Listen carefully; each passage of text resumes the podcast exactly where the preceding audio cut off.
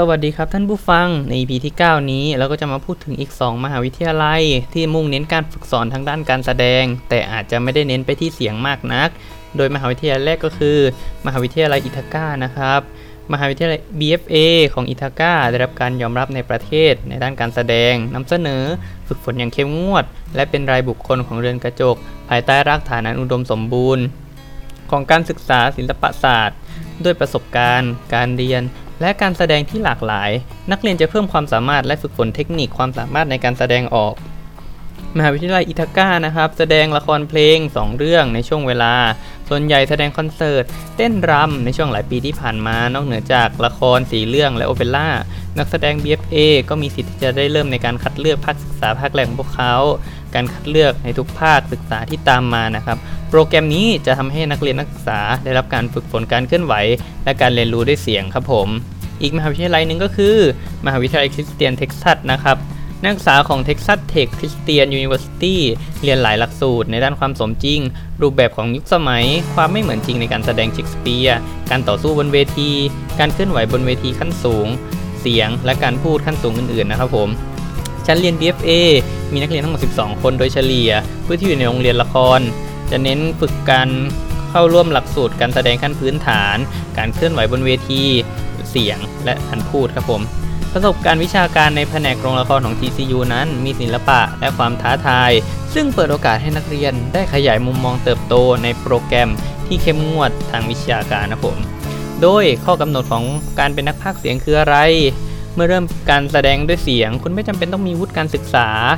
แต่สิ่งที่ควรจะมีคือความปรารถนาและความเต็มใจที่จะเรียนรู้ ที่สุดยืนยันว่าการฝึกฝนประจำและการหาโค้ดด้านเสียงอย่างเหมาะสมนั้น สำคัญเป็นอย่างยิ่ง หลักสูตรการแสดงด้วยเสียง มีทั้งแบบออนไลน์และตัวต่อตัวนอกเหนือจากเรียนรู้เทคนิคในการทำงานด้วยเสียง หลักสูตรส่วนใหญ่ยังพูดถึงการส่งเสริมตนเอง และสอนนักศึกษาเกี่ยวกับการสร้างตัวอย่างนะครับผม การเป็นนักพากย์ต้องใช้เวลาแค่ไหน โดยปกติแล้วทุกอย่างขึ้นอยู่กับระดับความมุ่งมั่นและความทุ่มเท อย่างต่ำก็ประมาณ 6 เดือน การฝึกก็จะตาม ความคิดของผู้ฝึกนักพากย์โดยทั่วไปแล้ว ต้องมีวินัย มีทักษะ ทัศนคติที่ถูกต้อง และความทะเยอทะยานเป็นอย่างมาก คุณสามารถเป็นนักแสดงเสียงได้มากแค่ไหน แม้ว่านักแสดงเสียงจะได้รับเงินแตกต่างตามประเภทของงานสำหรับเว็บไซต์เล็กๆ อาจจะได้ ประมาณ 250 ดอลถึง 350 ดอลสำหรับโฆษณาทางวิทยุในตลาด 30 วินาที จนถึง 2,000 ถึง 5,000 ดอลลาร์ต่อหนังสือเสียง ในฐานะผู้เชี่ยวชาญด้านเสียงที่เป็นที่ยอมรับ นอกเหนือจากนี้ สิ่งสำคัญที่ควรทราบคือรายได้ต่อปีของนักพากย์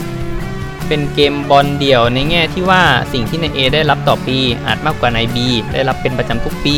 ขึ้นอยู่กับลักษณะและประเภทของงานที่คุณได้รับ ดังนั้นแล้ว เมื่อเริ่มสร้างผลงานของลูกค้าในฐานะนักแสดง สิ่งสำคัญก็คือ ต้องสังเกตปัจจัยอื่น เช่นระดับทักษะความสามารถ กลุ่มจำนวนคอนดิชันรายชื่อที่ส่งในเอเจนซี่ความสามารถในการขายส่วนบุคคลของคุณ ก็จะเป็นตัวกำหนดเช่นกันนะครับ โดยเงินเดือนนักพากเสียงเนี่ยจะเฉลี่ยที่ 10 อันดับแรกของนักแสดงที่มีรายได้ ก็จะเป็น 90,000 ดอลลาร์ขึ้นไป 25 อันดับของนักแสดงเสียง มีรายได้ที่ 51,000 ดอลลาร์ขึ้นไป และนักแสดงเสียงกลาง จ่าย 31,400 ดอลลาร์ ในขณะที่ 25%ล่างสุดจะได้รับเป็น 21,700 ดอลลาร์ขึ้นไปครับผม โดยนักพากย์เนี้ยเราจะทำเงินได้ด้วยการโฆษณาทางทีวี โฆษณาทางวิทยุ ตอนนี้คำถามคือนักแสดงเสียงทำเงินได้อย่างไร ง่ายมากเลยครับผม นักแสดงเสียงทำเงินตามสัญญาพื้นฐาน รายได้ในฐานะนักแสดงเสียงนั้นมาจาก spot วิทยุ การบันทึกเว็บไซต์ การทำโฆษณา พอดแคสต์ การทำภาพเคลื่อนไหวสั้นในเกม การพากย์แอนิเมชันสารคดีเล่าเรื่อง และอื่นอีกมากมายครับผม อย่างไรก็ตามสิ่งที่สำคัญที่สุดก็คือ การที่เราจะดีดตัวออกไปในช่วงแรกได้ดีนะครับ โดยควรจะให้ความสำคัญกับทำให้ตัวเองมีพื้นฐานในอุตสาหกรรม นอกจากนี้ต้องมีสมาธิ และสร้างแบรนด์เครือข่ายส่วนตัวของคุณอยู่เสมอ โดยเป็นกลยุทธ์ที่มุ่งเน้นเป้าหมายครับผม โดยใน EP ถัดไปเราจะพูดถึงนักพากย์ชื่อดังในไทย และรายละเอียดอื่นๆ อีกเล็กน้อยสำหรับ EP นี้ก็ขอจบไปเพียงเท่านี้นะครับผม ไว้มาพบกันใหม่ที่ EP ถัดไปสำหรับ EP นี้ สวัสดีครับ